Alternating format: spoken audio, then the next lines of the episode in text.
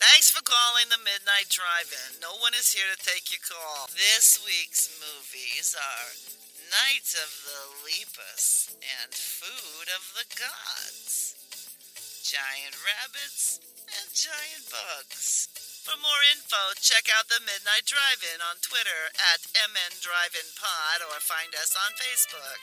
If you want to email us, send it to the Midnight Drive-In at gmail.com.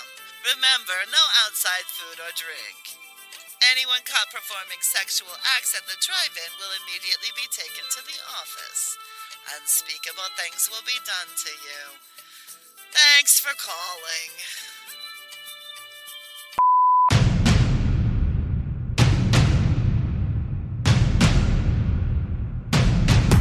Drive away your worries and cares at this drive-in theater. That's why, to familiarize you with the movie rating symbols which will be used by this theater, we present the following guide for parents and young people. X, no one under 17 admitted. You guys know how the Celsius scale works, right? I have no idea. Zero is where water freezes, 100 is where water boils. Everything is based around that concept.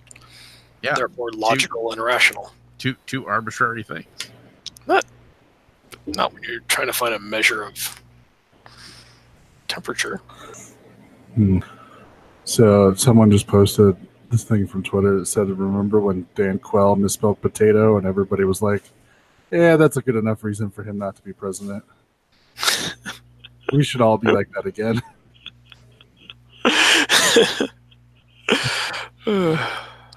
yeah, it's just it's a bit of a different world now. Ah, good times.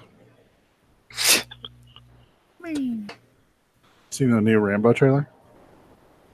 Yeah. Am I am I the only one in the world excited for this movie?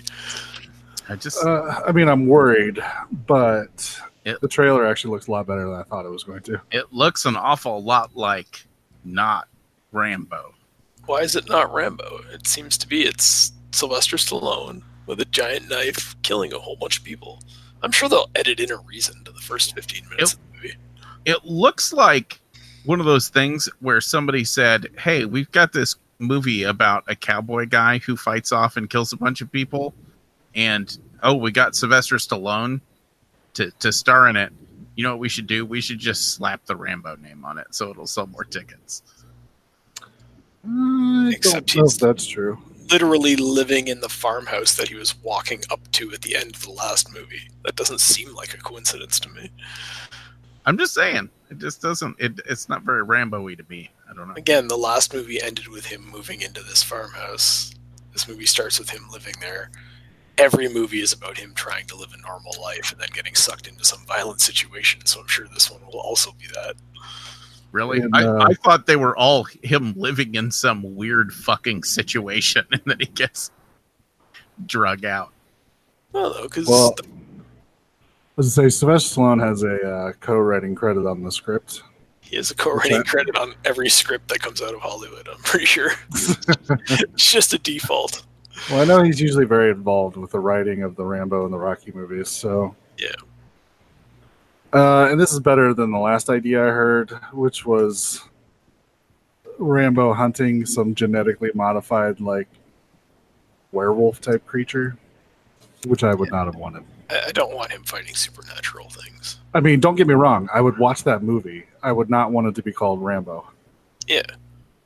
No, this seems like he's gonna fight like They- a Mexican they put- cartel. They put uh Sylvester Stallone in it and his his name's like Jean Slambo. Yeah, I'd be fine with that. If they started doing Rambo parodies, but they actually got Sylvester Stallone to be in them, I'd be all about that. I'm not talking about parodies. I'm talking more like Elseworld stories.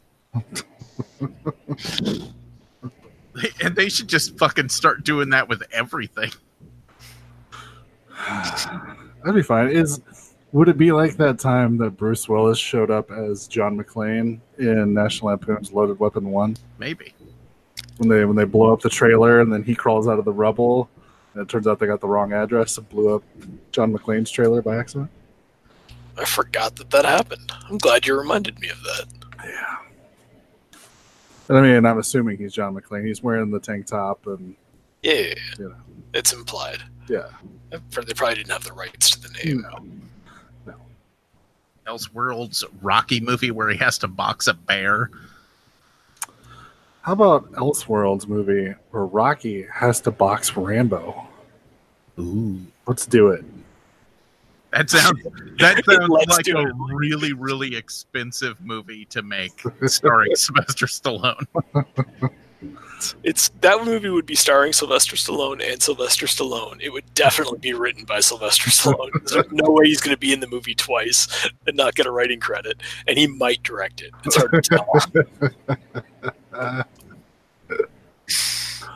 I mean, tell me we wouldn't be excited and we wouldn't go see it. I mean, I would, I would go see it. we would we would cancel the podcast for the Thursday it was coming out.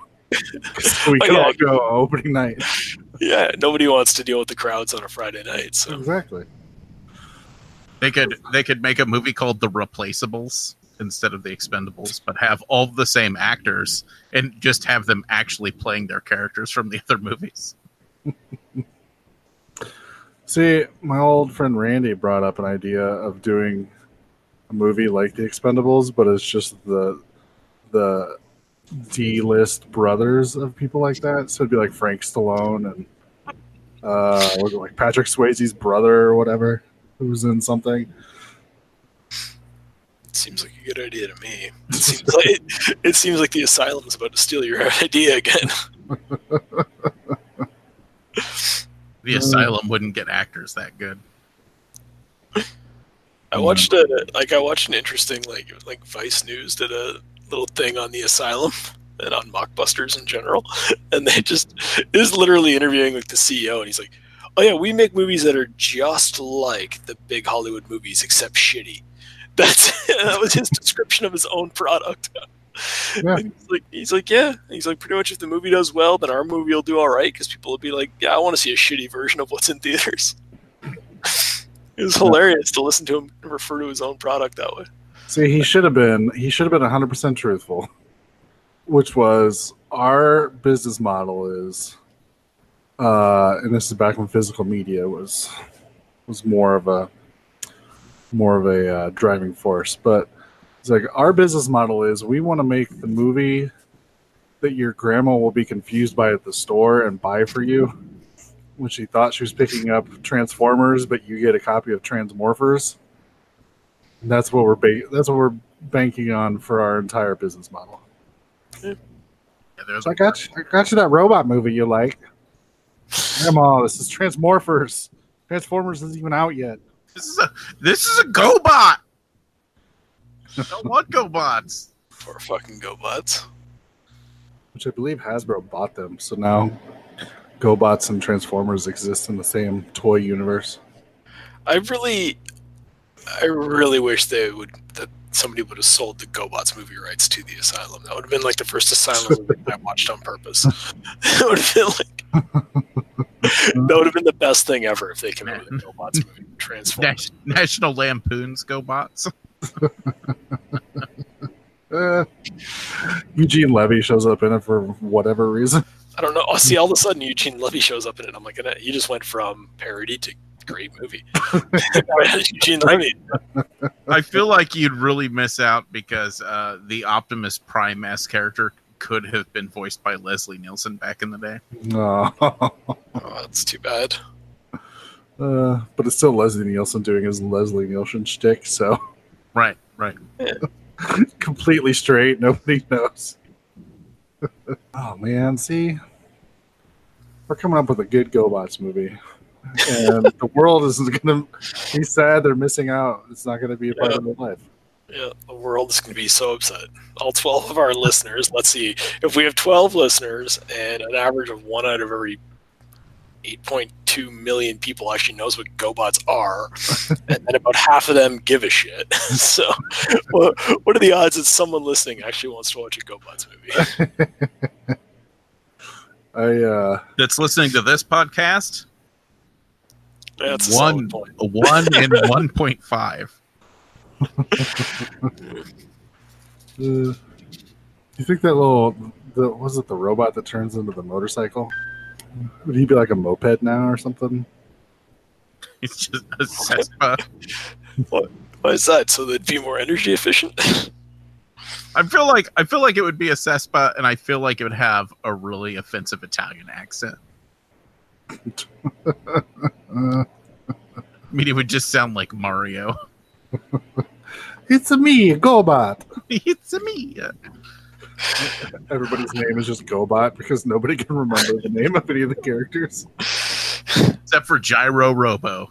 Everyone remembers Gyro Robo. I remember I the didn't. names of no. There's. I remember when I was literally when I was a kid, I had one toy that I thought was a GoBot because it was a shitty version of a Transformer. But I actually stumbled across like a old Transformers commercial the other day. It turns out that toy I remember it was an actual Transformer. It was just one designed for littler kids. so no, I don't think I ever owned a GoBot. Gobots. There was a Gobot movie, wasn't there? I don't know. We're looking that up. I do not recall. I hope I hope not because I have a bad feeling it'll be on the list by the time we record next week's show.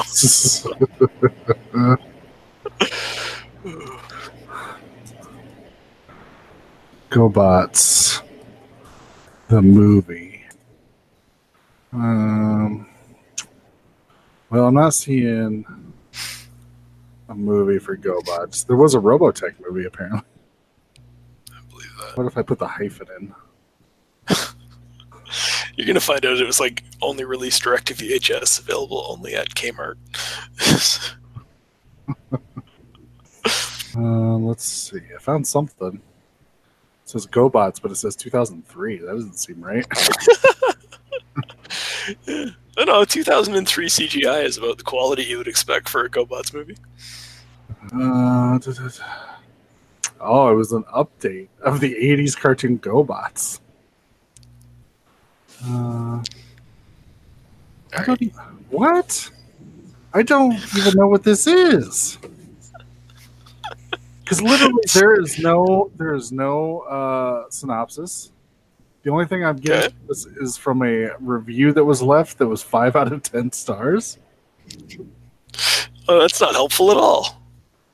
Uh, was it live action? I don't know. I don't know what this is. I, I think maybe you should save this for later, and you can update us. No, this needs to be figured out now. I just love the part where you're like, I don't know what this is, and it's like, yeah, that sounds like a kid opening a.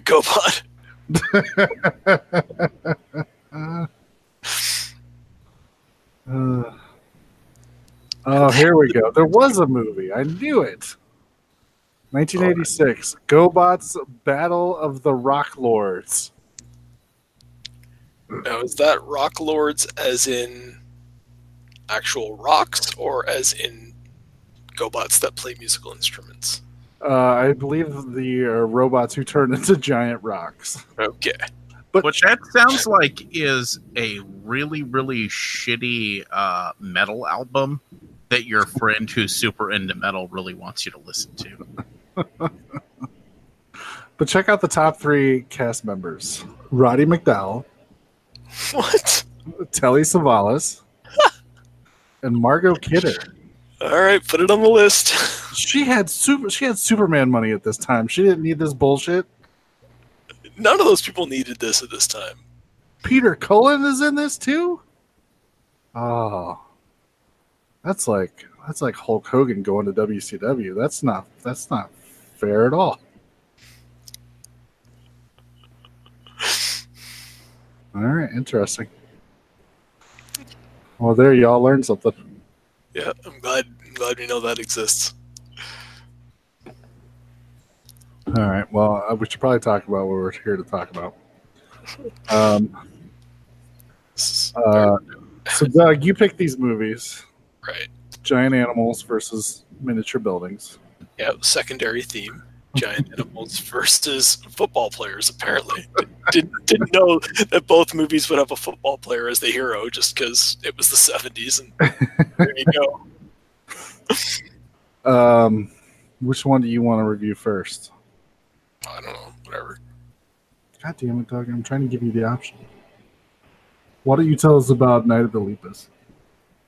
All right. Uh, the Lepus is uh, it opens up with a very realistic looking news report that is designed to convince the audience that bunnies can actually be threatening because they I think they realized probably after they made the movie that nobody's going to find bunnies threatening. So then they're like, uh, tag on this thing at the beginning where we tell them about how that time bunnies ate all the grass in Australia because then people will be scared of them. Um, and then uh, we get to there's like a bunny infestation in where was this New Mexico or something some weird southern state like that Yeah. um, and this rancher who is a, a former college football player who still has a lot of pull over at the local university. He uh, he goes to he goes to find his uh, his former friend, I guess, or whatever. That's now the president of the university, and you know, can you get some researchers out here to help me out? And uh, the researchers. Uh, because it's the 70s and re- we have, we've discussed this before researchers was a that was a family job back in the day it was, it was always the husband was the head researcher the wife was the assistant and the kid just hung out in the lab all the time with him because fuck getting a babysitter um, so anyways they're they capture some of the rabbits they're trying to figure out how to mess with their hormones which will cut off their breeding so that they can get rid of the rabbits without doing damage to the ecosystem. Uh, unfortunately, one of the rabbits that's been injected with experimental stuff is uh, released by the daughter through like it's a real little bit complicated series of events but at the end of the day the kid lets a bunny out of a cage is all that really happens Bas- And, uh, basically, if you're doing important science, why the fuck is there a child in the lab? in the 70s No, all research was done by bad family science. Bad science. we have gone over this in the past. I believe, if you recall, in, in Gargoyles, the guy was heading into a cave to research monsters, and he brought his whole family with him. So, I mean, if you're searching for bunnies, uh, then you, at that point you got to figure uh, bringing the kids not that big a deal. Uh, anyways, yeah. So the bunny grows giant and somehow spreads the. It's kind of unexplained how the rabbit spreads to the other rabbits the I- growth hormones. I think that they don't understand the breeding cycle of rabbits. Like it is fairly fast, but, But they don't literally like fuck another rabbit, have children, and those children grow to maturity in 24 hours. No, yeah, it's it seems like the implication from the movie is that that rabbit went back to its rabbit home, started fucking all the other rabbits, and spread the hormones to. Anyways, at that point, we now have giant fucking rabbits running ravage in the town. Um, they take out the one ranch, then they attack a corner store, and then they uh, have to use everything from flamethrowers to electrified train tracks to stop them. and for some reason, Janet Leigh is in this movie and DeForest Kelley's in this movie, and you're like, what? What is going on? Why are there real people in this movie? So in, in the Motherfucking bone, son. in the trivia, it was said that Janet Leigh agreed to do this movie because they were filming it close to her house, so she Okay. have to like travel to be in this movie. And That's then, fair. and then immediately forced herself to forget everything about this movie as soon as she got done filming. It blew my mind when she showed up. Like it, it really caught me off guard to see her in this movie. Because you get like like when you like when you start to see like the opening people show up at the beginning and it's like you yeah, like what's his name? I'm looking up the actor's name because I don't know it. Like Dr. Rory McCoy. No, no, no. Like Rory Calhoun's in this movie, and that's a guy like that's a face you'll recognize, and of course he's in this movie. Like this, he belongs in this movie. He's in all these cheesy '70s movies. But what the hell is like DeForest Kelley doing here with a mustache? Like, did he think because he grew that mustache that nobody was going to know that was Bones? Don't you don't you talk shit about his sweet, sweet mustache. It's, I, I just don't. I don't get why he's in this movie Uh, post Star Trek. I would understand if this was like an early role, but because that that Star Trek movie money hadn't started rolling in yet. I guess. And then like Janet Leigh, like that that blew my mind. Like I actually like during the opening credits when Janet Leigh's name come, I paused the movie and like went to IMDb to see if it was the real Janet Leigh or if there was just another one. it's like, no, that's her, all right. Okay. Um so yeah. What did, what did you guys think of this movie? Was this a first time watch for everyone, or did we discuss that already? Oh, uh, no, I've seen this several times. Okay, Uh, first time watch for me. yeah.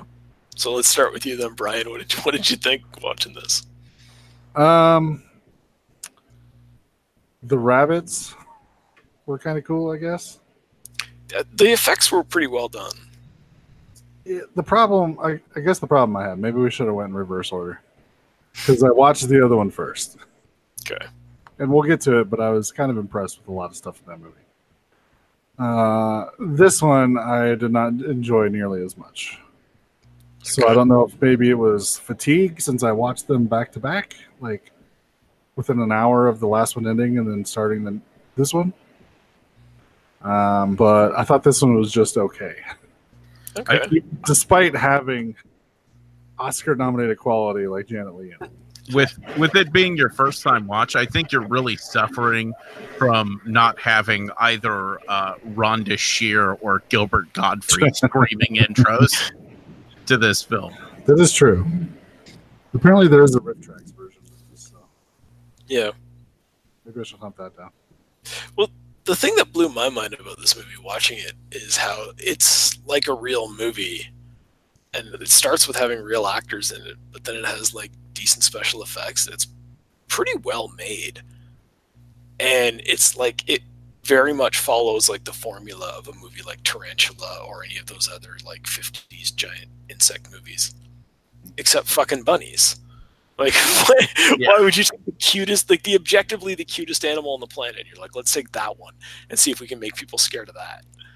Like i don't know what they were thinking. Yeah, I think 'Cause it- I- I was going to say the interesting thing is if somebody describes this movie to you, it sounds like something that was made tongue in cheek, that it was like made to be a parody of giant animal movies. yeah And it most certainly is not.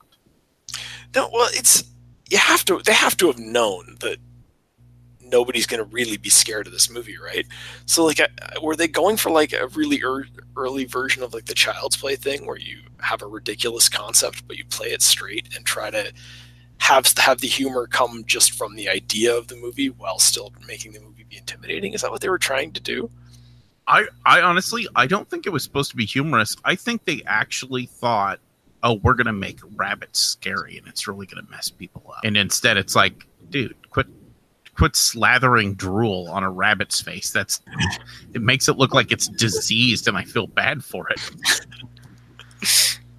it's yeah, it's, it's it's just one of those things. I don't know how you could like.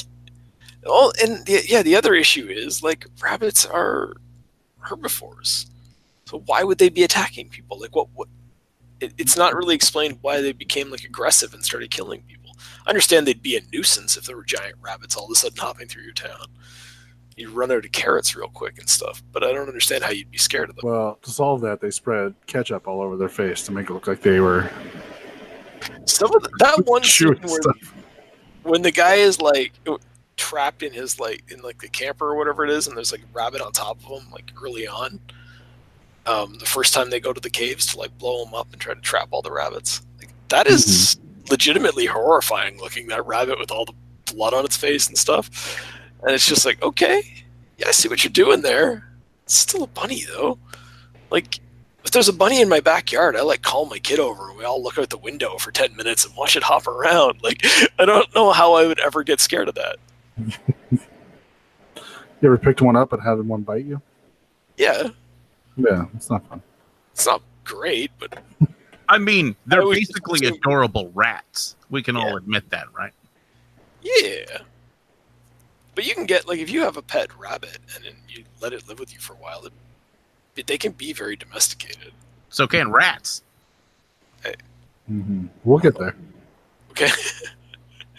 yeah, calm down. Rats is the next movie. No, I'm just I'm just saying. I know people all like they love rabbits so much and they think they're so fluffy and adorable. They're a fucking rodent. they're they're just a fucking rodent. All rodents are rodents. But they got floppy ears. I don't give a fuck. It's still a rodent. Yeah. You're. But I don't know that. Like, I think there is a difference because, like, I've literally known friends who have had like pet rabbits that you can like open the door and the rabbit will go outside and then it'll come back to the door when it wants in and stuff. I don't think you can do that with a rat. I'm sure you can. Can you? I Yeah, don't know. rats I don't- rats are actually super smart. You can like train them to do tricks and stuff. Yeah. Well, that's scary. I don't want rats to be smart. And they they literally cry blood when they're stressed out. That's cool. Uh, all right, so rabbits. Yeah, so uh, I, I I would say that I have, uh, besides the complaint of rabbits aren't scary. I don't give. I don't give a fuck what they do with these rabbits, and they could they could trimmers these rabbits up and make them fly, and snakes come out of their mouth, and I'd still be like, yeah, it's still a rabbit.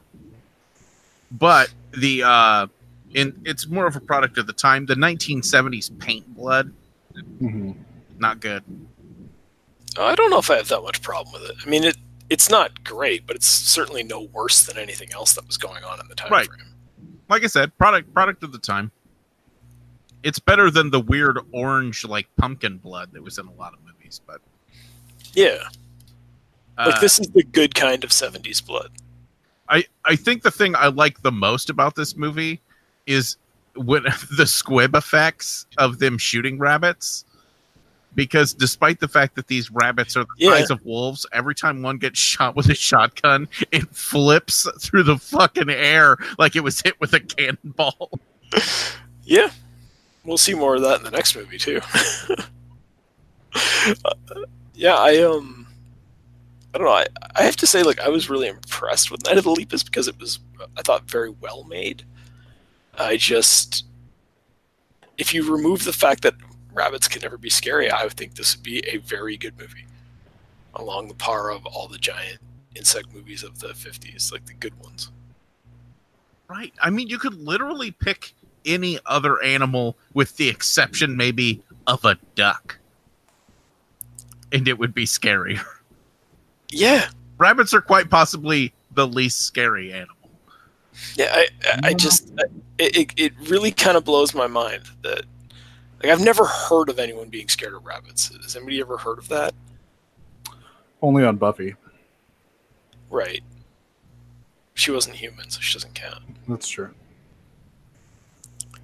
Um, What about koalas? Would people be terrified of koalas? Dude, have you ever seen a video of an angry koala? They're fucking horrifying. yeah, koalas are cute from a distance. oh, Even just, man. just get a koala wet, and they already get scary looking. Oh, my God. The claws and teeth on them. You'd never expect that they look so cute. Yeah, I. I mean, it's so it's such so weird trying to discuss this movie because I'm like, I mean, the plot is like say it's pretty basic. It's a very 50s type plot, which is kind of weird that they made this movie in the 70s. Um, and then the filmmaking, I think, is excellent. It's just then they used all those skills to make a giant rabbit movie. So it does seem a little weird that it's just like, okay, we're gonna we're gonna put a bunch of time and effort into this movie about giant rabbits taking over a small area. Yeah. It seems like they could have been better spent making some other movie. like the there's the scene where at the like the corner store or whatever where that one woman is like by herself and that rabbit comes flying through the window at her that's like a legitimately terrifying thing if you could just have it be any other animal it would have been like a legitimately good scare for the movie it was really well done but then but then it was a giant rabbit. Because even like they use really good miniatures i found. Like so the rabbits like they made the rabbits actually look giant. Thought that worked really well. And they used like they did that thing where they have like i think they use like a mirror or something so that they can merge the two cells that they used to do back in the 70s when they were trying to make special effects they didn't have computers yet and it's like they do it quite effectively in this movie um, I think mainly that's because rabbits, like as opposed to insects that would start climbing on the mirror a lot when they made those movies back then, rabbits actually look real. So it, they were able to create good effects. I, I, I just then they're giant rabbits. I feel like I'm saying that a lot. Well, I mean, it literally is like the movie. It's like, what is this movie? Giant rabbits. Yeah, but what's it about giant rabbits? That's all you need to know. They they kill them like Godzilla at the end, though. Oh, dude, at the end when they are tor- like that one rabbit gets lit on fire by a flamethrower, and I'm like, oh, well, that's. At that point, I'm like, now I'm on the rabbit's side. I'm like, don't do that to rabbits. Just because they're giant doesn't mean they're not cute anymore. I kind of I love at the end of the movie where the guys have like the megaphones and shit, and they're like, "The giant rabbits are coming! Everyone, get in your cars and get behind the line of military personnel. We are going to be assaulted by giant rabbits." And everybody's like, "All right, we'll get back Yeah. there." He's Okay. got it. He's got a megaphone. What is it? Like, Especially, you guys like the fact that they. let's say, especially when he pulls up to the drive-in and starts announcing this.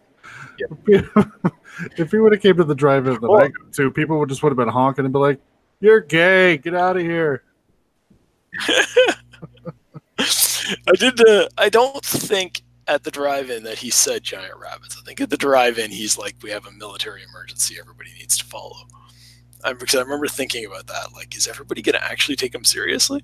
I was gonna say, not a single person in this entire movie, whenever they're like giant rabbits, they're like, "Rabbits? Are you, are you fucking kidding? They're Oh. just fucking rabbits, dude." and and nobody questions it at all either.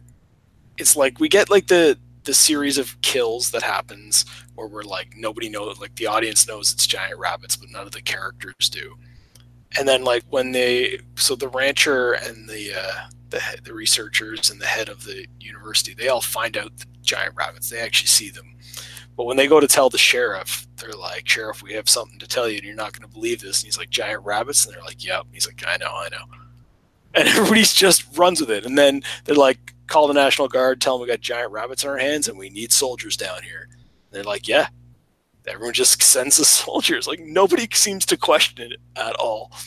It's kind of one of those things where you're like, I think if you start making calls to officials saying there's giant rabbits coming, you're going to get a visit from somebody, but I don't think it's going to necessarily be to help you with your giant rabbit problem. It was all avoidable. All they had to do is not let the little fucking girl in the lab, and especially not leave her fucking unsupervised with laboratory test animals. it's it is funny like when you go into that whole scene because it's like she like likes the one rabbit because it's cutest to her which is fine and then she's like don't do anything to that rabbit they're like we have to they jab it with the needle and then she switches it for one of the control group rabbits right while her parents are just like over in the other side of the room just talking and you can just see her in the background switching it and you're like oh there's the kickoff for our story happening right there it's pretty funny to watch it happen.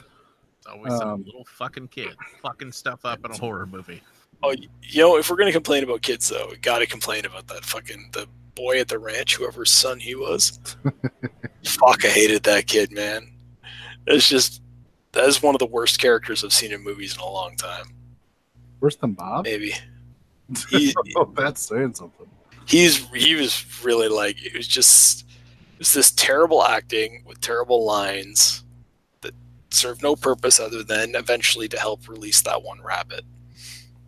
And it's just like and then there was that weird scene where he's like it was after the giant rabbits had come but nobody knew yet and he like they're all out riding horses around like I don't know why. And then he like takes that little girl and he's like you got to come with me over to this mine shaft. I'm gonna show you a gold mine.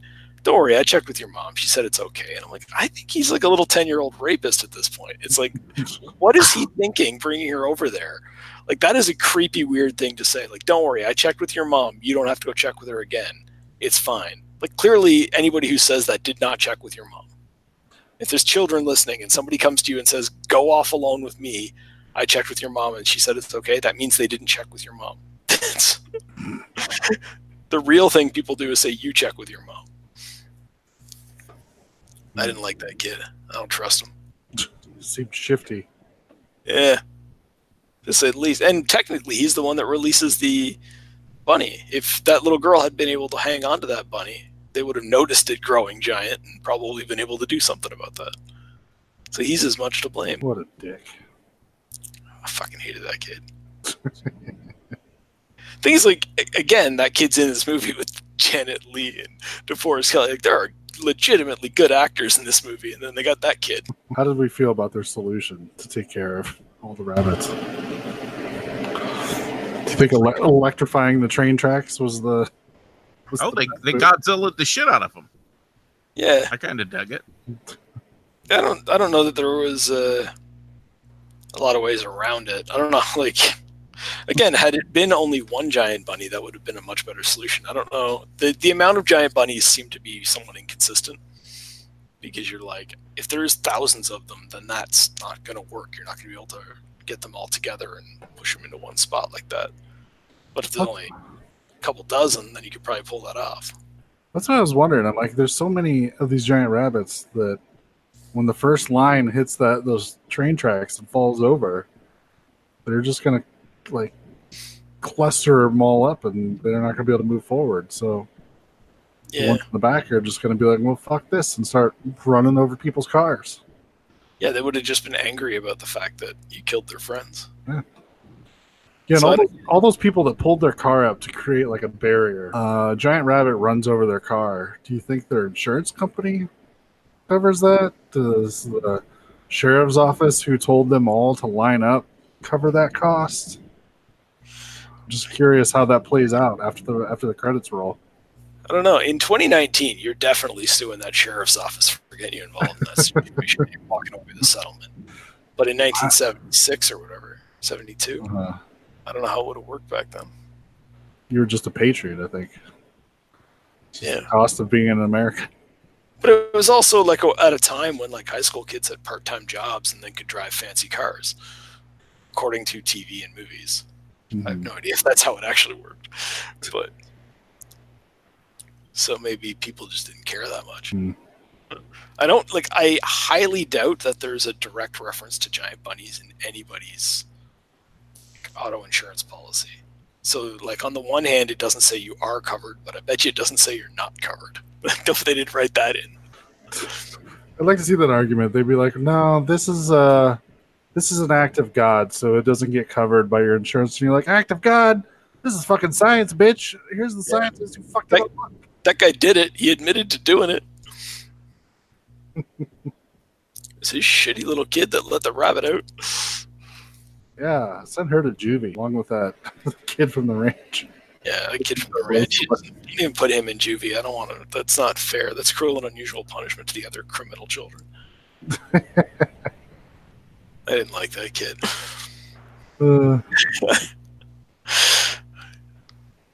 Yeah, like I don't know what else there is to say about this movie. It, it literally like this. My whole life, I've known there's this movie about giant rabbits, and I've seen the clips, and I'm like, oh, they just use normal rabbits and put them in a in with miniatures, and now I've seen it, and I like I'm like I knew I had to see it eventually.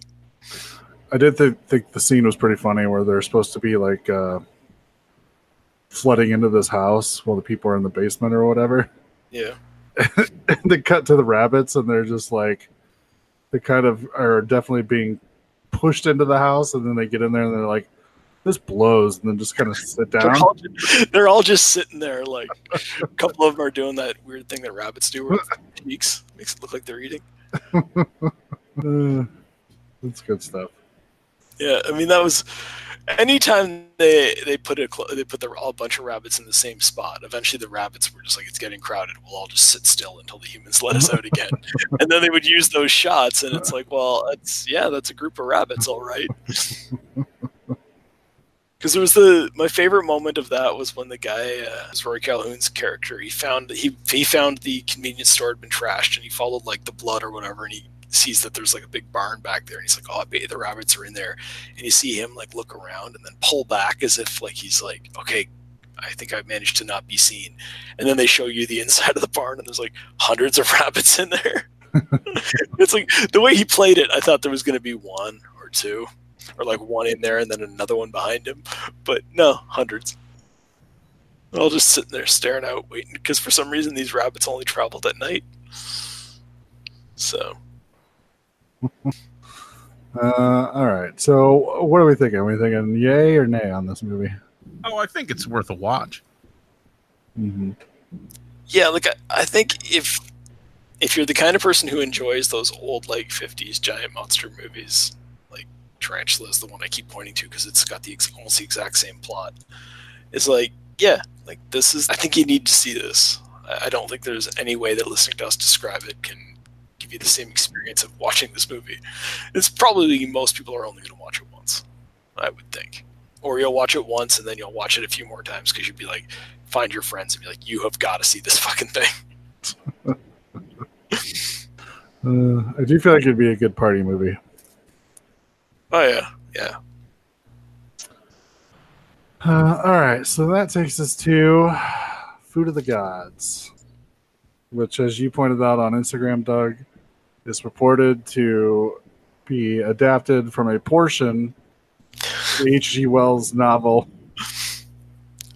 which I read up about the novel, and the novel seems to have very little to actually do with this movie.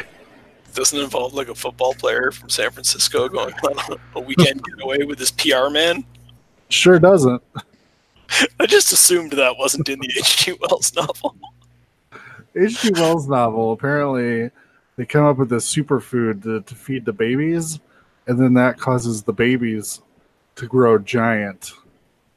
And they sort of have to deal with a problem like, oh, we have giant children now, so we're going to have to conform society to having giants roaming around. And that's pretty much about it. That Do doesn't the- sound do like the this movie G- at all. Do the giant babies start eating people? Uh, I don't think so. Because that would be a really fucking cool horror movie. I kind of want to see that movie too, but it's it's not what this movie is. No. Now, I do think, uh, uh, if I remember right, reading the description at the end of the book, they do sort of comment on having to grow larger animals for the giants to, you know, consume as food. So maybe that is the very small tie in, but it does not seem nowhere near as crazy as this movie. Um, so, as Doug pointed out, yeah, a uh, football player and his uh, what did you call him? His His PR man. It's PR man. Another guy was that guy on the team too? I don't know who the other guy was. Yeah, I couldn't tell. He didn't look like a football player. I'm like, there's no way that dude plays football. None of them look like football players. Well, the main character is played by Marjoe Gauntner. Gortner. Uh, we saw him in Starcrash. Now, I would have brought this up when we did Starcrash, but I didn't know it. I just randomly clicked on his bio. So this Marjoe guy, uh, in his early career, he was a four-year-old world's youngest ordained minister. Uh, he was dubbed a miracle child. He was preaching gospel from memory and performing faith healings. So, so basically, he's he's Jesus. Well, he drew capacity crowds as he barnstormed throughout the Bible Belt. Marjoe, the name a combination of Mary and Joseph, eventually, eventually became eventually became disillusioned with what he considered a huge deception and withdrew from the scene entirely during his teen years. It sounds an awful lot like his parents were trying to turn him into some kind of cult baby. Yeah, That's what it seems like. it does- it really does seem that. Uh, so then he played the band and then got into acting, and then that leads us to Food of the Gods. Uh, I just thought that was crazy that he was like a four-year-old like evangelist, and then he's like, "That's bullshit," and then became like an actor in like shitty B movies. Um, Well, good for him because he made the right move. He did. Uh, oh, total compulsion act. The amazing documentary Marjoe, based on his life as a fake evangelist, introduced the public to a new and profoundly hypnotic performer. It's crazy. All right, so these three guys apparently they got a big game coming up, and was it their coach recommends they have like a couple days off. Yeah. So they decide to go out to this island. It's like uh, sort of just country life. Like they're riding horses and they have dogs that chase deer, apparently. Right. And uh, one of the guys is really pissed because they sort of corner the deer and then the deer just takes off. And Marjoe's is like, ah, come on, we caught him, just let him go. But the other guy chases him down, where he runs into giant wasps that then sting him to death. And Yeah. so, him and his uh, PR man are like, fuck, what are we going to do? You stay here with the body. And then Marjoe goes looking for like a, a telephone. So he goes to this lady's house and she's all pissed off that he's there. She's got like a gun. But he goes into the barn and there's giant chickens that he has to fight with. I'm I'm just gonna say this right now. There are a lot of things in this movie I like. Him fighting a giant rooster with a pitchfork may be my favorite fucking thing in the whole in the whole fucking movie. That is um that is some straight up weird Clash of the Titan shit, and I fucking I'm so into that. I can't argue that. I think we we might all be in agreement on this movie by Yeah. the time we're done this conversation. So he confronts the lady, says he needs a telephone. She's like, I ain't got no telephone. My husband went into the big city to talk to somebody about this crazy shit that just comes up out of the ground. And we don't know what it is. So, of course, we just mix it in with our chicken feed and let them eat it. And they grew huge. Okay, okay, we need to pause. Yeah. This this happens in several horror movies. Why the fuck are people eating and or feeding the weird shit that comes out of the ground to stuff? Uh, you mean like the movie, The Stuff? Yeah, not like the stuff. Who who looked at it and went, "Hey, there's some shit that looks kind of like marshmallow fluff pumping out of this rock." Yeah. This, like this looks like fluff. this looks like gross oatmeal just sort of pouring out of the ground. Yeah, yeah. It's not really logical that you would take that and feed it to someone or No. something. I'm just saying, touching it, touching it has gone too far. In horror movies, whatever, they're like, "What's that?" And they like dip their finger in the weird shit. It's like, no, that is not the way this works. And of course, I believe they're the ones that coin it food of the gods. They label all their jars FOTG. Yeah, because they believe. Well, they, they do. Yeah, they believe God um, gave it to them because they deserve it. And this is when Marjoe's like, listen, lady, that God stuff, not not real. And also, did you guys also find it hilarious that she basically had to explain that uh, not only did they feed it to the animals, but that the animals didn't want to eat it. So it took them a little bit of effort of mixing it with different things to figure out get the animals to eat the weird goo coming out of the ground. That's, that's correct. Yeah. Uh, um, and I think it's during this scene the lady sort of offhandedly comments that she thinks the rats might be getting into it, but she doesn't seem super concerned about. It. No. No. Yeah, it made my chickens giant, uh, but I'm not really concerned about the other things eating it and what would happen if those get giant. Yeah, like a wa- like literally while he's standing there, a wasp lands on an open jar of it. And he's like, "Well, that wasp seems to like it," and she's just like, "Meh." So he doesn't find a telephone. They just sort of they wrap the dude up in a blanket and then carry him back to the jeep. And this is the this is the weird thing to me. They have to take a ferry to get over there. And I understand there's probably no like law enforcement on the island, Yeah. but but they just wrap the dude up in a blanket and throw him in the back of his open jeep and then they're just sitting on the ferry with tons of people mulling about with a dead body in the back of their truck. Right. What's the problem? They, they don't seem phased by it whatsoever. Nope. Um, and then, uh, so they go back to, I don't know, football stuff. And is this, yeah, this, this is when the husband, I guess, has come back from the big city. But then uh, he his car gets overrun by giant rats that apparently have been eating the food of the gods, as the lady didn't seem concerned about before. I think you skipped the part with the giant fucking maggots. Oh yeah, that was fucked up too. Yeah, she finds maggots and they like latch onto her arm and stuff. Oh my Yeah. god, that's so fucking good. that's some good horror movie shit right there. Giant fucking maggots on your arm. Oh, Uh, so of course her husband's car gets overrun by rats. They tear him out of the car and kill him. Uh, then cut to the next day where apparently the business people that were supposed to be meeting up with the husband that day drive right by his car.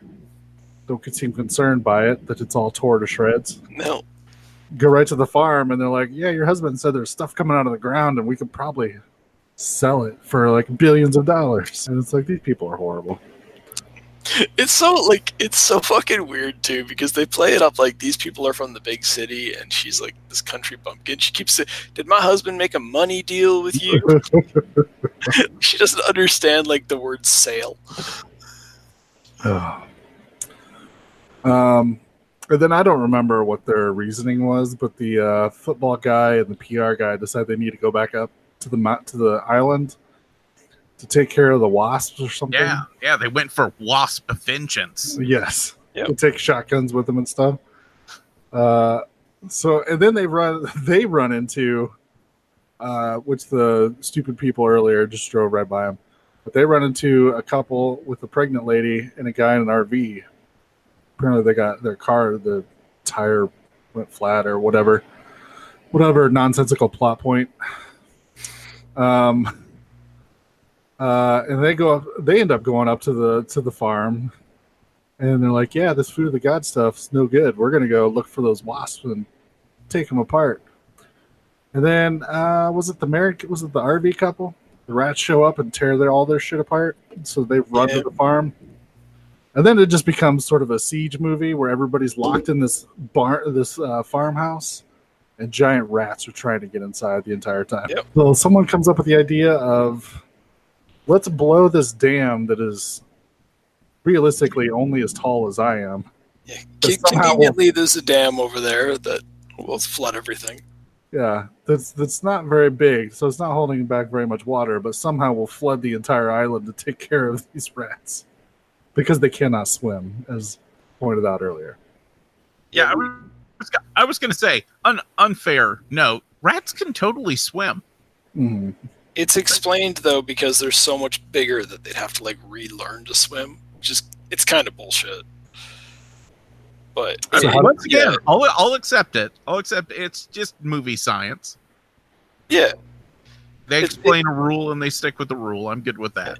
yeah, they they they give it enough lip service that it's like okay, it's not really well done, but it's something.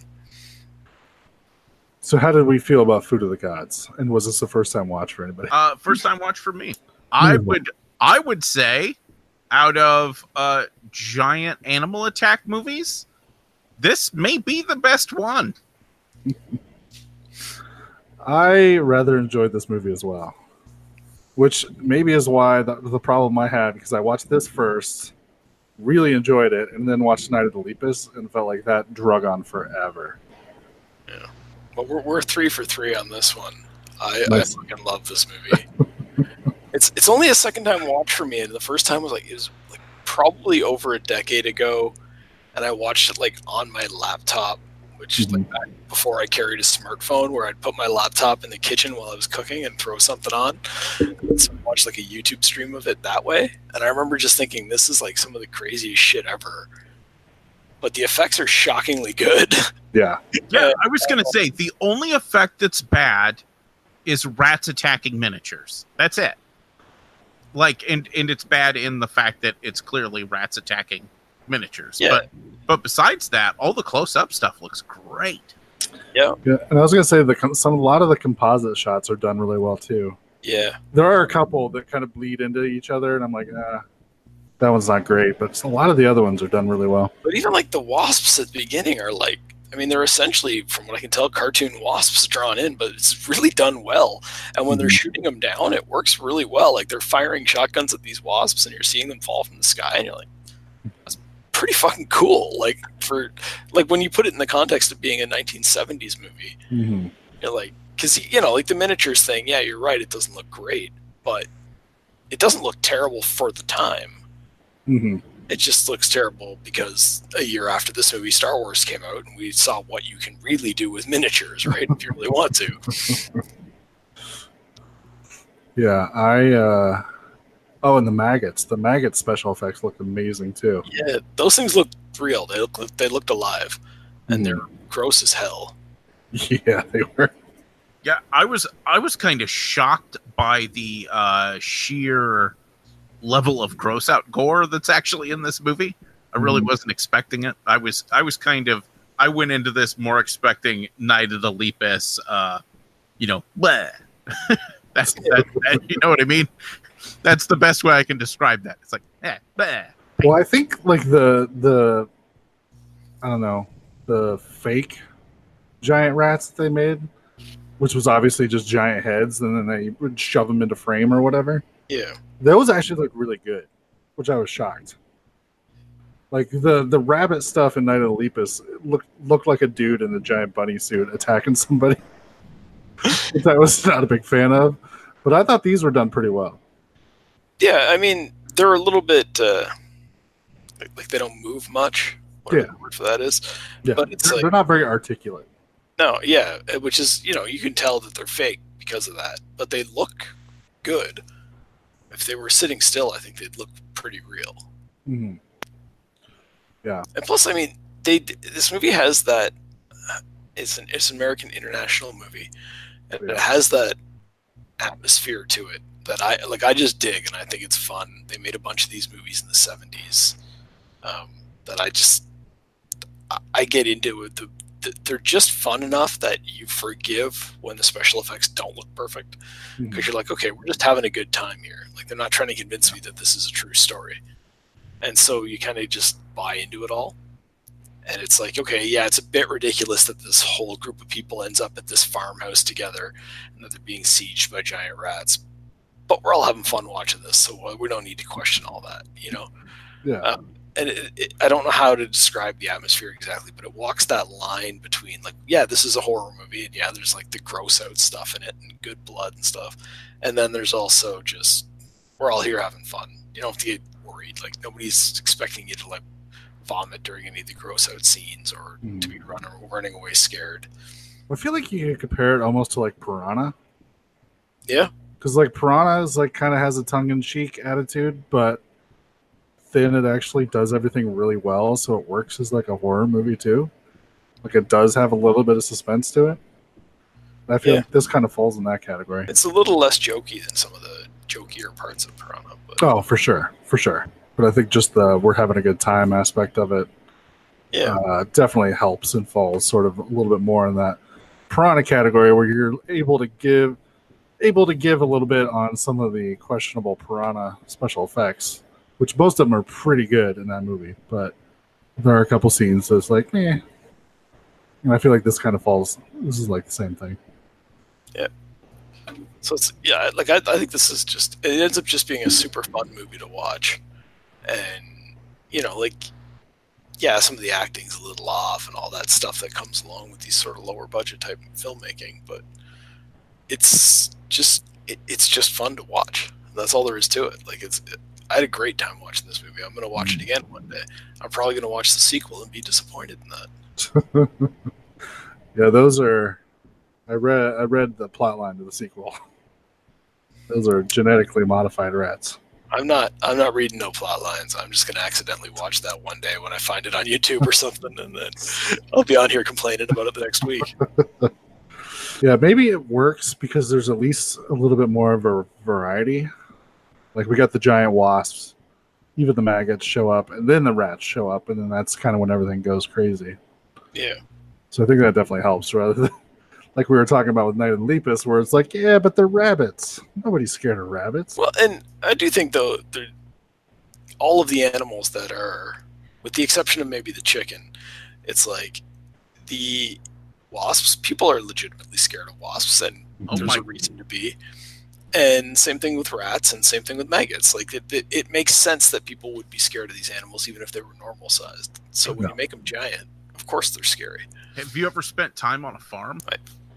I guess. Because because that was a rooster, and roosters are fucking terrifying. Yeah, They they're they- they are super aggressive, and they have big ol' ass claws, and they will come at you. Oh.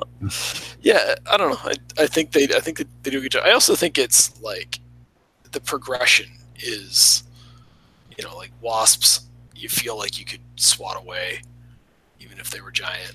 And then you get the chicken, which is like okay, but we can kind of confine that in the barn. And then by the time you get to rats, it's like, what do you do when rats are just swarming like that? So I blow, think up, they, blow up a small dam and it floods the entire island. I know, I know.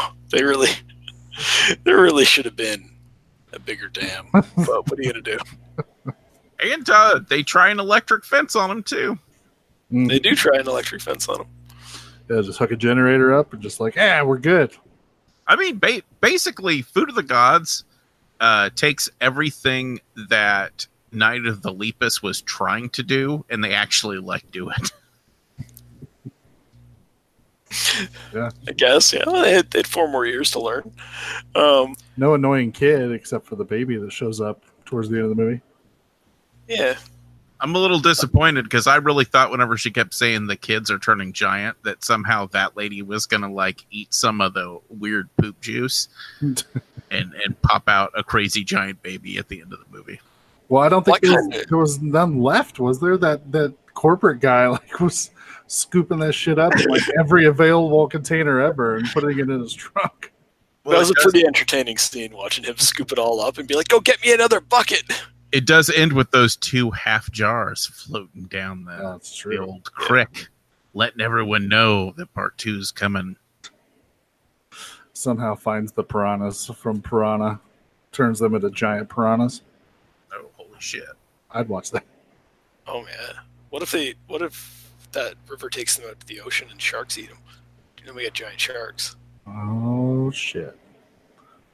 I want to see Food of the Gods where it's just like, like you were talking about earlier about Elseworld movies. I want just a bunch of them where it's like each one of them just starts with that scene of it floating down the river, but a different animal eats it, and we have a different giant animal each time.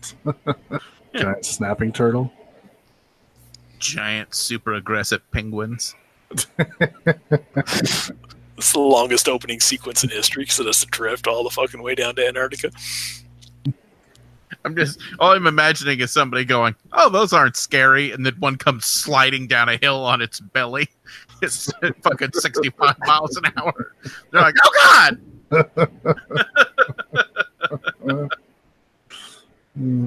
Have you ever watched like there's video if you go online of penguins fighting each other? Those can be mean. like I've seen penguins beat the shit out of each other to the point where it's like all bloody and like it's gross. I don't know why I've watched it. Um, Fucking moose gets into it. It's the size of a Oh. goddamn house. I think actually Kevin Smith's making that movie. he keeps. I don't know. He hasn't talked about it in a while. He'll get to it. He's gonna make this fucking probably a horrible Jay and Silent Bob movie first. Well, we'll see. It might be great. Yeah, I'm not holding that hope. I'm trying to think of what's so. Uh, so the good news is, what's up? I, I was gonna say, what do you guys think the most terrifying giant animal would be? You just take an animal and make it the size like a like a lion, right? So whatever it is, upgrade it to that point. What's the Uh, worst possible animal? House cat. Because they wouldn't just kill; they would just like play with everybody first Yeah. and then eat you. Yeah, uh, like objectively, cats are the worst animal in the world. They're like just vicious killers that enjoy killing for fun. But the one I'd probably be the most scared of would probably be like a tarantula or something. Yeah, that wouldn't be good either. See, I think it'd be a possum. Could you imagine a possum the size of a lion coming at you Yeah, with those crazy teeth? Imagine how big a tree it would have to find to hang upside down out of. Right. Uh, so the good news is, if you wish to own Food of the Gods on physical media, which Yeah. I mean, I think we're saying everybody should. I Um, yeah, I I want to. So There, uh, our good friends at uh, Scream Factory put out a double feature Blu-ray with Food of the Gods and another movie we covered, Frogs. oh really? Yeah, There's a weird number of these animal attacks type movies in the uh, 70s. I don't know what was going on. Hopefully, we're due for another round of these. I want some big budget giant monster movies. I mean, we had the Meg a couple years ago. Yeah, It I did. think they're working on a sequel right now. And Godzilla comes out this weekend. That's kind of a Yeah. giant monster movie. Yeah, Yeah. I'm gonna go. I'm gonna go see that in IMAX tomorrow night. I want to. I'm sure I gotta fucking get my house ready for all this bachelorette bachelor party bullshit that's happening this weekend. Yeah, fat fat kid's coming up. We're gonna go to Red Robin and get some bottomless steak fries, and then go uh, watch watch giant monsters hit each other with stuff. Nice. weirdest weirdest there this movie critics need to stop fucking watching this movie because they're starting to piss me off because all of their criticisms are insane Uh, too much monster fighting, not enough people. yes too much monster fighting it's a fucking godzilla movie it should be nothing but monsters fighting there could be no dialogue and just monsters fighting for two and a half hours and it would be awesome Oh, uh, yeah. My big criticism of the last Godzilla movie was that there was not enough monsters fighting. Like there was too much people. Right. Yeah, and the totally. fact that they sold me Bryan Cranston, Bryan Cranston, barely in the movie. I was fine with that. That's a nice little happy twist. Ouch. They fucking they Malcolm McDowelled me. I got Malcolm McDowelled again. All right. So, do we want to get back on track, or are we not going to bother? No. I will let me tell you about my fury about movies that put Malcolm McDowell on the goddamn cover of that movie. Yeah, we don't have time to get into that long ass list of movies. uh, so I think we're all we're all in agreement. Yay on this movie. Definitely watch. Yeah, yeah. Like I s- like I said, I don't just recommend this. I out of giant animal movies, it's it's the best one. I can't think of another one that even, especially to my particular taste, Hmm. because you know what I mean. It's kind of cheesy. It's got its uh just weirdness to it, and then it's got good gore and stuff. Man, it, it like hits all the things. And then Marjoe's in it. Right. you throw you you slap some random uh, B movie star that I like a little more in there, and you got the perfect film. Need Yeah. to sneak sneak a Ted Raimi in there for me. well, hopefully they'll remake this one day, and we can get Ted Raimi in there. That'd be perfect. Um, sort of loosely speaking about Ted Raimi. uh, I did catch a commercial for the new uh, Bruce Campbell hosted Ripley's Believe It or Not Oh yeah, the other day. I really wasn't interested. Now I'm kind of excited for it. yeah it has Bruce in it. We're all going to be excited for it eventually. exactly. It's all right. It might. I'm I'm a little worried that it's going to turn into like, uh, what was what the fuck was the name of the alien show that Dan Aykroyd hosted? Uh, I don't know. He's I kind of a nut job anyway. I can't remember, but I remember when commercials for that came out, and I was like, "Oh yeah, I love Dan Aykroyd, and I like weird alien stuff. This show's gonna be so cool." And then, like, I watched the first two episodes, and I was like, "What the fuck is this?" Thanks for calling the Midnight Drive-In. No one is here to take your call. For more info, check out the Midnight Drive-In on Twitter at MN Drive-In Pod or find us on Facebook. If you want to email us, send it to the Midnight Drive-In at gmail.com. Remember, no outside food and drink. Anyone caught performing sexual acts at the drive-in will immediately be taken to the office. Unspeakable things will be done to you. Thanks for calling. All right. What did everybody watch this week? I didn't watch it. Awesome. Doug, what did you watch? That's why didn't you watch things, Noah? Uh, d- because I, I'm I'm so fucking busy. I seriously do not have a single night to do anything until Sunday. Like, and I've been going since about Thursday of last week. I've had something going on every fucking day, and and my poor fat kid nerves are are frayed to the limits.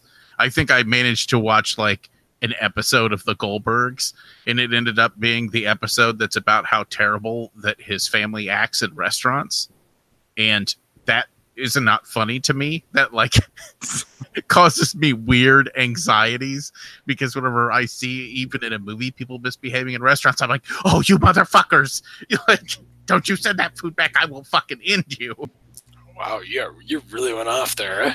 Oh my god, I worked in restaurants for so long. People people acting like assholes in restaurants seriously like gets way under my fucking skin. Even, even whenever it's pretend, it just makes me anxious. I accept that. But that's it. That's literally all I did. All right. What did you watch, Doug? Uh, I got a few things I can mention here. Uh, first thing, for some reason, there was a George Romero movie that I'd never seen. Mhm. Uh, Bruiser? Season of the, nope. Season of the Witch. Ah. 73.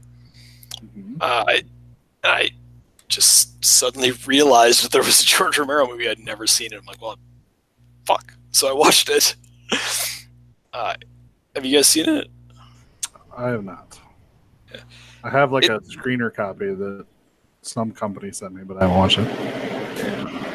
It's a pretty weird one. Um, it's just basically about this housewife who is sick of her husband who's always on the road and cheating on her and stuff, so she becomes a witch. Um, that's I mean that's your basic plot.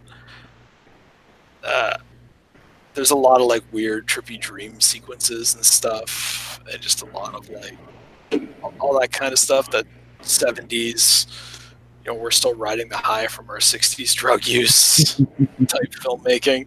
Um, so it was it was a really well made film. Not much goes on in it and i found that to be like it sort of felt like it dragged a little bit.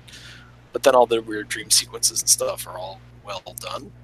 So that kept it interesting enough so it's kind of very mediocre in the, in the long run is how i would say um, Yeah, it's, But- a, it's got a really dope uh, poster for it though. there's a bunch of posters for it which is weird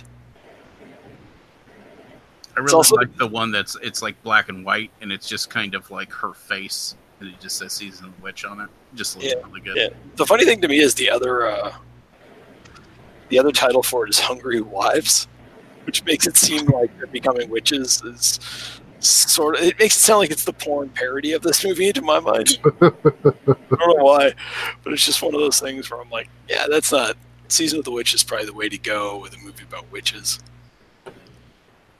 But yeah, it's I mean, if it's one of those ones where it's like I, I feel like if you're a horror fan, you should probably see everything George Romero did. Um, that's part of that. I should have seen this by now. I feel guilty that I didn't. I'm glad I've seen it, uh, but it's certainly not one I'll return to a lot, just because it is kind of slower, weirder. There's no giant. There's nobody like dies, comes back to life, and then bites somebody else in it, so that reduces my enjoyment. but like I said, like I say, very well made film. So definitely, if it's the type of thing you're interested in, I'd recommend it for sure. Uh, what, I, what I would not recommend Mhm. it's uh, Slumber Party Massacre 2. Oh, Because I, wa- I remember how happy I was after I watched Slumber Party Massacre last week. yeah.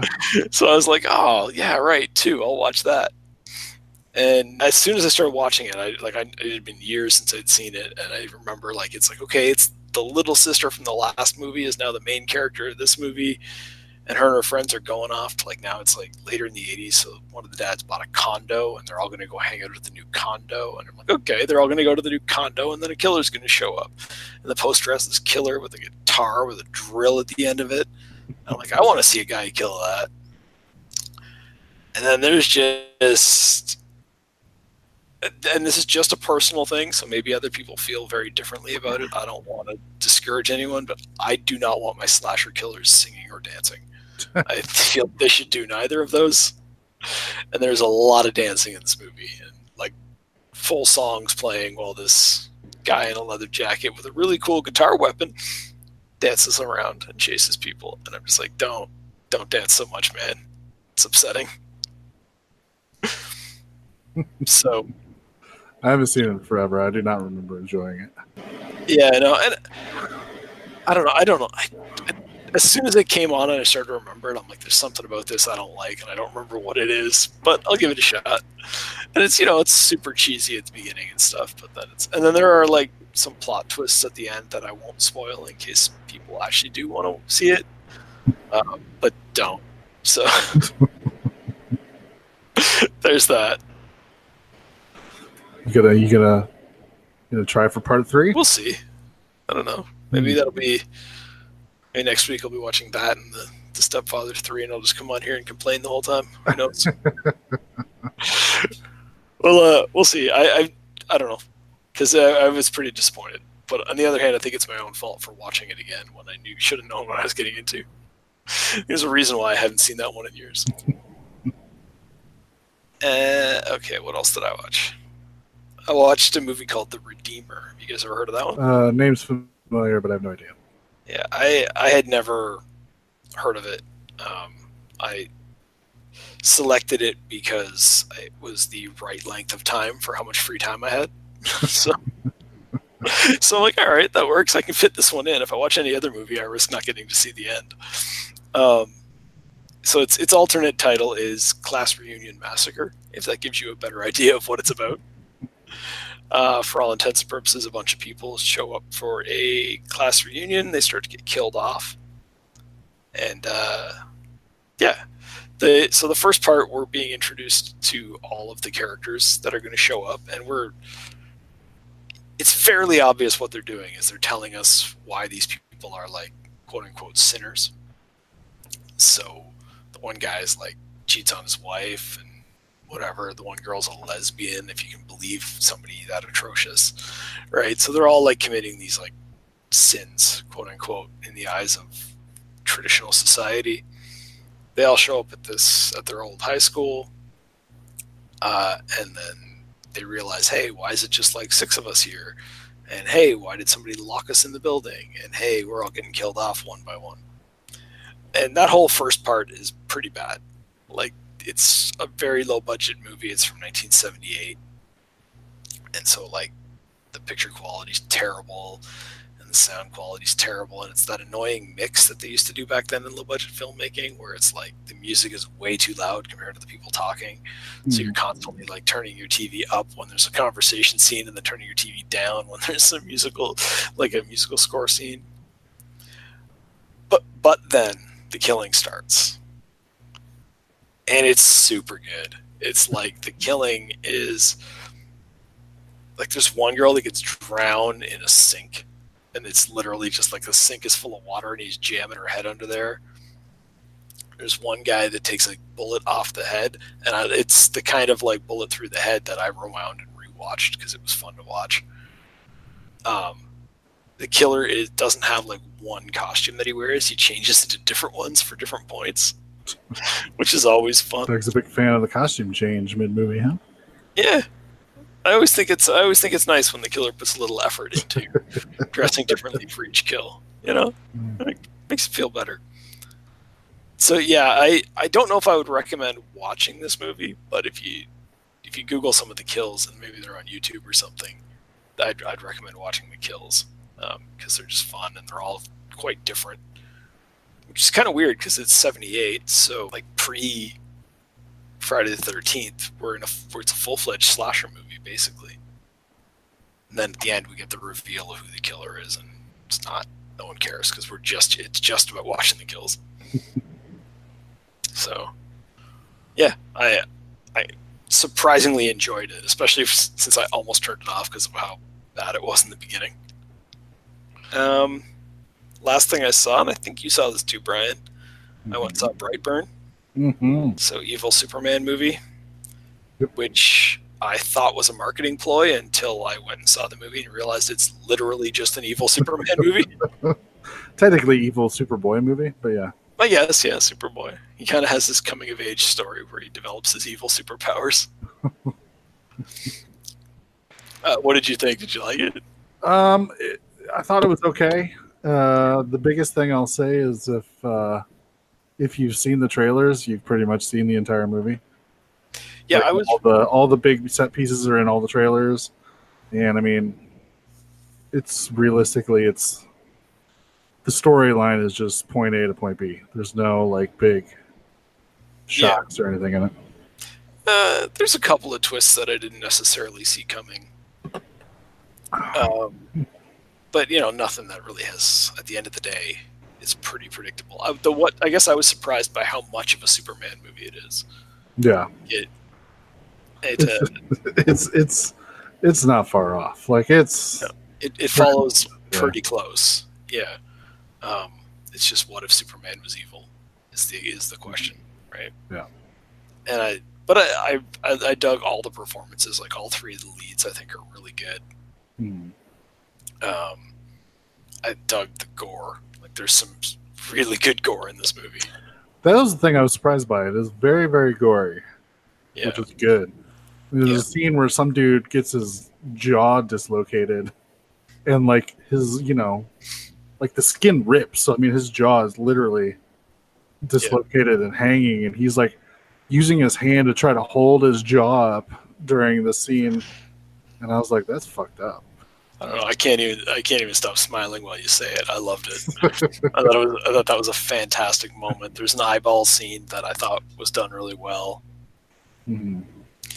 Um, yeah, I, I just, my biggest complaint about the movie is that it's like 90 minutes, and I'd like to see a two-hour cut of it and spend more time with all the people that we meet, and Mhm. maybe in the middle have like the character arcs stretched out a little bit. Not that I think they're done poorly in the movie, just that I think I would like to see more. Which I is it's Yeah. my com- complaint about the movie, but I guess it's also a compliment to the movie that I want to spend more time with all these people. Mhm. I th- and I thought they did like a really good job of playing up like the the mom and dad like not wanting to deal with the fact that their son's evil, like and just like sort of trying to be, especially the mom is trying to be like, yeah, I don't, it's my kid, I don't care if he killed people, like I st- still want to protect my son, right? Which makes sense, like you can understand that. Yeah. My question is, did they leave it open for a sequel? Oh yeah, Yes. Good. Uh, Because what I really want, and I have not seen this one yet, so maybe it's already in there. But what I really, really want in the second movie is for them in, to introduce a Lex Luthor X character that's basically uh, Van Helsing trying to hunt down and kill Superman. That's Well- an interesting idea. Yeah, they don't tease that, but this is not spoilery. It's just something that's at the end of the movie. Post credits. Which by post credits I mean there's like two minutes of credits and then if even Yeah. that much, then this pops up. Mid credits. Um so the movie ends and then we get a like a YouTube type show that is hosted by Michael Rooker. And he's a conspiracy theorist and he's going off about these weird beings on Earth. And of course talks about the kid from Brightburn. But then also alludes to like three or four other people. Yeah, that I- basically I- evil Justice League. Yeah, but I feel like they're setting up for maybe some other movies or whatever. Because they essentially like the evil version of Aquaman, a witch who you could argue resembles Wonder Woman, and then the be- the best sort of inside joke, which is uh, Rainn Wilson's character from Super, portraying the evil Batman version in this evil Justice League. Ha! So yeah, so I was, I was pleasantly happy, and I feel like it's something that opens it up enough that they could either set it up where they have like a versus movie where now maybe Brightburn Kid comes back and faces off against the evil Ocean guy, or they just all team up to evil Justice League, which I would be fine with too. See, I- I'm not really pro that. That was my, my maybe the thing I liked least about the movie was that little kicker at the end. 'Cause I'd love to see a sequel to this movie, but it's not something where I'd want to see an evil Justice League. I think I'd be happy with just my evil Superman. And like you say, I like the the Lex Luthor idea because I love like I loved the ending. It's, it's a minor spoiler, I guess, but the ending to this movie is a very traditional superhero movie ending. Um, Mhm. and I thought that was I loved it, and I was like super excited for a sequel. Yeah.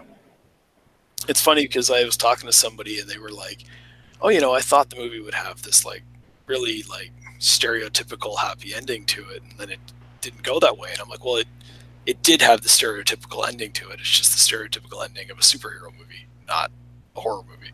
Mhm. which is exactly what the right thing to do was after the way the rest of the movie progressed. Yeah. So I don't know. Yeah. There was there was a few moments in this movie that I fucking loved. Um, it's hard. I don't know how spoilery we want to get. But I mean, if you don't want to be spoiled, just jump ahead for like a minute or two. yeah. So when he kills the mom, Mhm. that's we that was pr- hopefully people turn it off if they don't want the spoiler. but when he, like, like when she's she's about to kill him, and he like stops her, and he flies up there, and he's above the clouds, holding on to her, and she knows what's coming, right?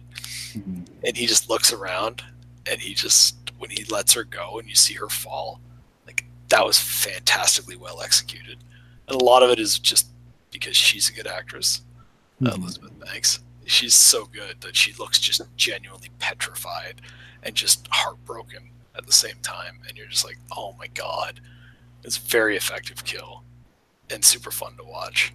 And then when he turns and sees that plane coming right at him, I'm like, yes. Yeah.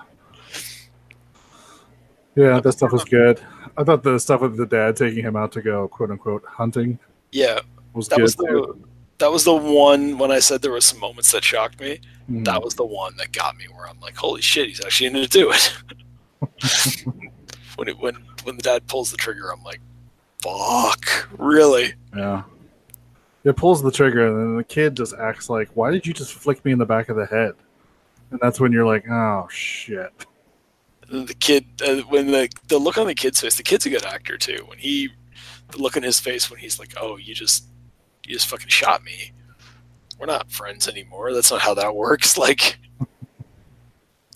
it's it's fucking great. It's well executed, and it it does that thing that like I think a lot of good horror movies do, where it's like it leaves just enough open where you're like, well, what if the dad hadn't shot him?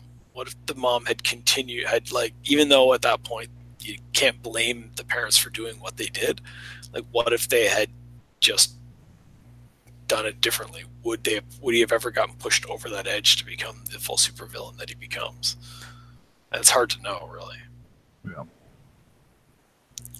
Yeah, like I'd like to see more. Like I said, I felt just kind of disappointed that basically everything I saw in the trailer was exactly what I got in the movie. Do they I- do I- they at least introduce some kind of a kryptonite thingy? Yes. Yeah. Do you, do you want to tell you what it is? Uh, I don't I don't care. Uh, so basically, he shows up in a spaceship just like Superman does. I mean, obviously, Superman. Yep. And he finds out when he discovers his ship hidden in the barn, he falls and tries to like grab it to steady himself, and the metal from his ship can cut him, whereas nothing else can. Ah. Yeah. Yeah. That is a that is a very limited supply of the. Uh, It is, especially since he Yeah. uh, crashed a plane on top of it. So But we'll see. Like I could see them. There, there can be some explanation where they have extra stuff made up at some lab or whatever, right? Mm-hmm. yeah, But, we uh, figure out something. The Lex Luthor character that's going to be the good guy in the next movie. are you guys still there? Mm-hmm. Did Doug just drop out? We lose Doug. I think we did. I think we lost Doug mid sentence. Bye, Doug. All right. Well, I guess Doug's done talking. All right. Well, we'll see if Doug ever comes back. He may just say "fuck it" and go to bed, which I wouldn't blame him. Uh, let's see. I watched a couple things. Uh, I watched a movie called The Ranger on Shudder that had been promoted for like the past couple weeks, um, which led me to believe it was like a "Hey, Doug's back." All right. Apparently, you're in this pla You're in this chat twice. You got two icons at the bottom of the screen. Yeah. Yeah, I just got kicked out and got brought back in. It's super weird that there's two of me now. We Interesting. we lost you at Lex Luthor. Okay, I was just saying the Lex Luthor character in the next movie could easily, you know, make some sort of simulated version of the the metal to take the kid out. But Yeah. That point was more more relevant to our conversation about three minutes ago when I said it the first time. Sciencey stuff makes sense. Yeah. Um. So I was telling Noah that I watched a movie on Shudder called The Ranger, Okay. which looked like it was like a slasher movie with an evil park ranger. Yeah. Which I was fine with. Um. So the movie is actually about these group of punks. Like think, uh, think the modern version of the punks from Return of the Living Dead. Okay. so they're a little bit more emo, but they try to be like, ah, this is the fucking way of life. Bullshit, bullshit. Yeah. Um, so they're really fucking annoying. Well, this girl, this girl apparently grew up with her uncle in this cabin. So, and then something that unfolds throughout the movie is shown to us that happened there when she was younger. Uh, so they like end up, especially the lead guy ends up like stabbing someone. So they're trying to hide out from the police. Um, so of course they go to this cabin in the middle of nowhere, and then this ranger seems to be onto them, like, like I'm watching you, like sort of the whole time. And then of course they slowly start getting picked off one by one. Uh, eh, like it's not super great. It's very it's very low budget, which normally is not a huge deal, but it's just it's literally like oh we have this cabin we can shoot in, so let's just shoot all this stuff in the cabin, and then have these characters be really fucking annoying so we don't care when they get killed, which can also work, but also the ranger like isn't that exciting like. I almost feel like this guy's trying to do. Maybe he's not trying to. He kind of looks like Patrick Warburton. So seeing him running around in a ranger outfit, it just, it just, it's, yeah, it's not very intimidating when I think Puddy's running after me. So I don't know. He starts picking them off one by one. There's nothing super exciting, and then a secret comes out about her like towards the end of the movie. It wasn't didn't blow me away or anything, so I don't know. Not great. Not a recommend for me. There are better things you could be watching on Shudder. Um and then I think on a Doug recommendation I watched The Clovehitch Killer. I recommended it to you. I can't confirm if that's why you watched it or not. Well, I mean, I, I thought it was you. I, mean, I thought I couldn't remember if it was you or somebody else, but I thought it was you that recommended it. Um, so I gave it a watch. Uh, really enjoyed it. Uh, God damn it, Dylan McDermott. I almost said Dermot Mulroney. Thanks a lot, SNL. Um, he did a really good job in this movie. He was not like I barely even recognized him as Dylan McDermott. Yeah, I agree. And like a man, me and Amanda were watching it, and he's I don't know he's he's got the polo shirt tucked into the to the dad jeans with you know his running shoes, and then he's got like his cell phone like clipped on his belt. And Amanda's like, "Oh my god, they did a really good job of like dadding him up for this movie." And I'm like, "Yeah, pretty much." Like, he's just a looks like an average dorky dad, which is perfect for this role. Yep. Then, uh, yeah, I mean, it's the whole movie's based around his kid thinking he might be a serial killer and is trying to find out. And uh, I thought it was pretty good.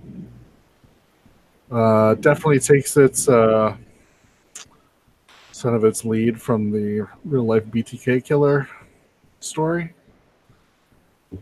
which I thought was really interesting. But Yep. yeah, overall, good movie. I'd recommend it as much as Doug did. Yeah, I, I enjoyed it quite a bit. I thought it, the the performances really carried it. That's Mhm. what I thought. That was my comment on it. There wasn't a lot of shocking turns of events to it. We, it was pretty predictable, but No, it's just the slow, slow turn. Which, I mean, you watch the trailer; they kind of confirm that yeah, Dylan McDermott is a serial killer. So it's not too far out of the realm to say that to watch his sort of spiral by the end of the movie. Because, like I said, he's just like a sort of a goofy, like, like if you're a teenager, you'd almost be embarrassed for him to be around because he makes like the stupid dad jokes and oh yeah, hundred percent. Yeah. he's the head of like the Boy Scout group that the kids in, and so I mean he just makes all these like dorky comments. But then as things start like unraveling a little bit, you just see him suddenly start get getting his persona just gets darker and darker until we see him go full fledged like crazy. And I thought he did an amazing job in that role. So Clovehitch Killer, big recommend for me. Um, and then, well, I guess the yeah the only other thing I watched was uh, TV show Slasher. Oh yeah. Their third season premiered on Netflix on Friday, and I uh, powered through that over the weekend because they're, they're only like eight episode seasons. Um, I will say this is probably the goriest season, which is good. I mean, there's lots of crazy kills, lots of blood, lots of entrails, lots of body parts being sawed apart, Yeah. which was fucked up. In a show called Slasher, that's a compliment, right? Yeah, totally. Because the first season, because it's a Canadian production, the first season was actually aired on television, I believe, if I read correctly. So it's pretty uh, toned down. I guess I guess it's more about like the stalking and suspense part of the slasher. But the second season, they ramped up the violence and gore a little bit. And it seems like for this third season, they're like, yeah, just fucking go for it. So it's fucking crazy. There's like gallons of blood in this movie. Um, so starts off with this guy coming home from a rave type event. They call it a solstice party, but everybody's all decked out in weird costumes and rave music and all that good stuff. And uh, he's on his way home. Someone follows him up to his apartment building and then just starts stabbing him like in the back. And so the guy runs in, like banging on doors, trying to get people to let him in because the guy's still following him. And then, of course, nobody lets him in. He ends up getting stabbed to death, ends up dying in the parking lot. Uh, and then you just see everybody out looking out the window, kind of watching it happen. And then uh, the person who stabbed him is like dressed up and they end up calling him like the druid killer. He's got a crazy mask on and then um you know, black coat, all that stuff. So then cut to a year later and we see the people who are still in the apartment building and now uh trying to, you know, kind of commiserating on it being a year since this guy who lived there died. And then of course someone in the druid costume shows up and starts picking people in the apartment building off one by one. And of course, lots of secrets are unveil, un- unveiled and all this other stuff. So, I mean, if you're into that kind of slasher stuff, uh, let's recommend. I enjoyed it. This one kind of goes just balls to the wall crazy.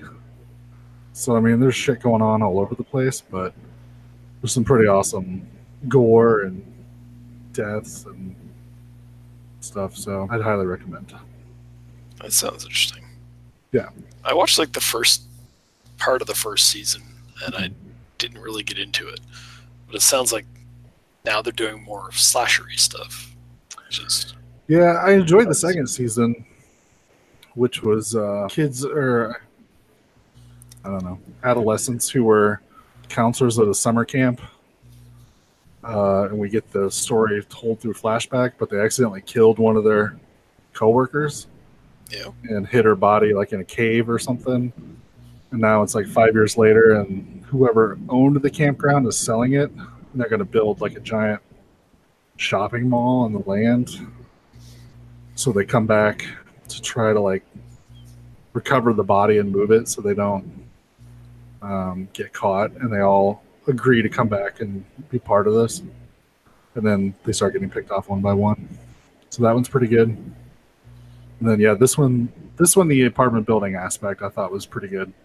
You get a lot of characters and you kind of get everybody kind of gets their own little moment to shine and then lots of people to pick off. But the only question the only weird thing I had is like people keep dying in this apartment building because it really only takes place over like a day and a half. And like people keep dying in this apartment building and nobody's like fuck this and like like leaves for the day which is a little weird. But I mean, Yeah. it's a TV show called Slasher, so you just kind of gloss over that. You're perfectly fine. Yeah, if they left, then what would they call the TV show? Exactly.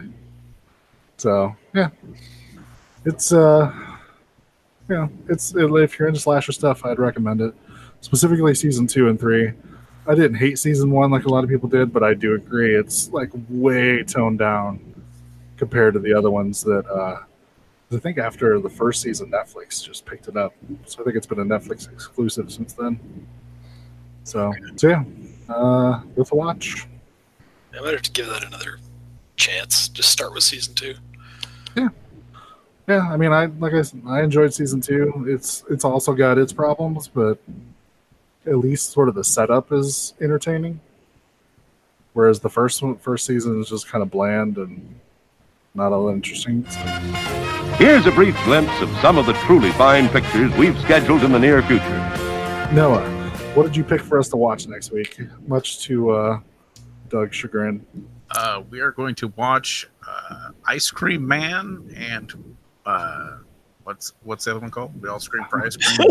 Uh, yeah, we all scream fries. And that one is the Masters of Horror episode, right? yeah, Okay. two movies about ice cream men. Yep. Who may be Well, but- nefarious. one with Clint Howard. So That's the important one. Yeah, we'll see how that goes. Because isn't it starring Clint Howard? It is. He is the aforementioned ice cream man. Yeah, I don't know if that's a good thing or a bad thing. of course, I it's like- a good thing. I like Clint Howard as much as the next guy, but I don't think movies should be starring Clint Howard. I believe I've seen because I've never seen the, the full movie, so this will be a first time watch for me. But uh, I do seem to remember him handing someone like a giant waffle cone that has a severed head in it. So I think we're for some You're getting me on board.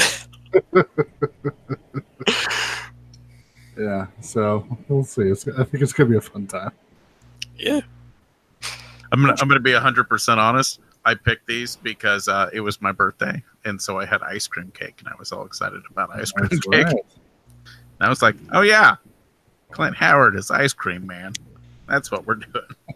To this little humble thing where he- now all the listeners can send in the emails and say happy birthday, Noah. Don't do that shit. Well, oh no, if he doesn't want you to do it, then definitely do it. It's pepper his Facebook page with that stuff. Lots of apologies for being late. That's what he really wants, I think, folks. It's already happened. Stupid Facebook. Why do you have a Facebook? It's a stupid Facebook. It's not Facebook's fault you're getting old. I can't escape Facebook. I just I use it to keep in touch with too many people that it's my only option to keep in touch with them. So like if I got rid of Facebook, I would completely disconnect from all of those people. That is the only way you and I get to talk. So I can see why you wouldn't want to end that. Honestly, at this point, if I didn't have to update like multiple uh, social media pages for shows such as this, I would probably just get rid of my Facebook because it's kind of a garbage social media. Yeah, I don't. I don't do much with it except communicate with people and Mhm. chat in groups like this. Yeah. See, I get bored, so then I end up scrolling through stuff because it's there. If I could just get rid of it, then it wouldn't be there, and I wouldn't have to worry about it. But I do play lots of uh, Facebook games at work, so Well, it's important. exactly. If you didn't have Facebook, you might do your job. That's not good for anybody. Nah, nah. A computer could do my job, so oh. Remember, folks, the official advice of this podcast is just do enough work to not get fired, but never do anything extra. that's that's exactly right. You- you- And, and if you do stuff extra good, they'll ask you to do it all the time. So just do it horribly. No, yeah, never do anything at work. The job is what the job is what you do, so that they'll give you money so you can go home and do the stuff you actually want to do. So make sure you save your energy for when you get home. exactly. I don't know how we ended up here. Started at Giant Bunnies, ended up at probably what most people would describe as bad life advice. I think it's good life advice, but maybe that's just me. Uh, I enjoyed the Giant Bunny movies, so there's always room for taste, I guess. Please remember to replace the speaker on the post when you leave the theater.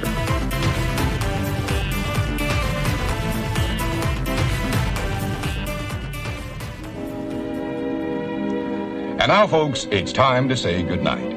We sincerely appreciate your patronage and hope we've succeeded in bringing you an enjoyable evening of entertainment. Please drive home carefully and come back again soon. Good night.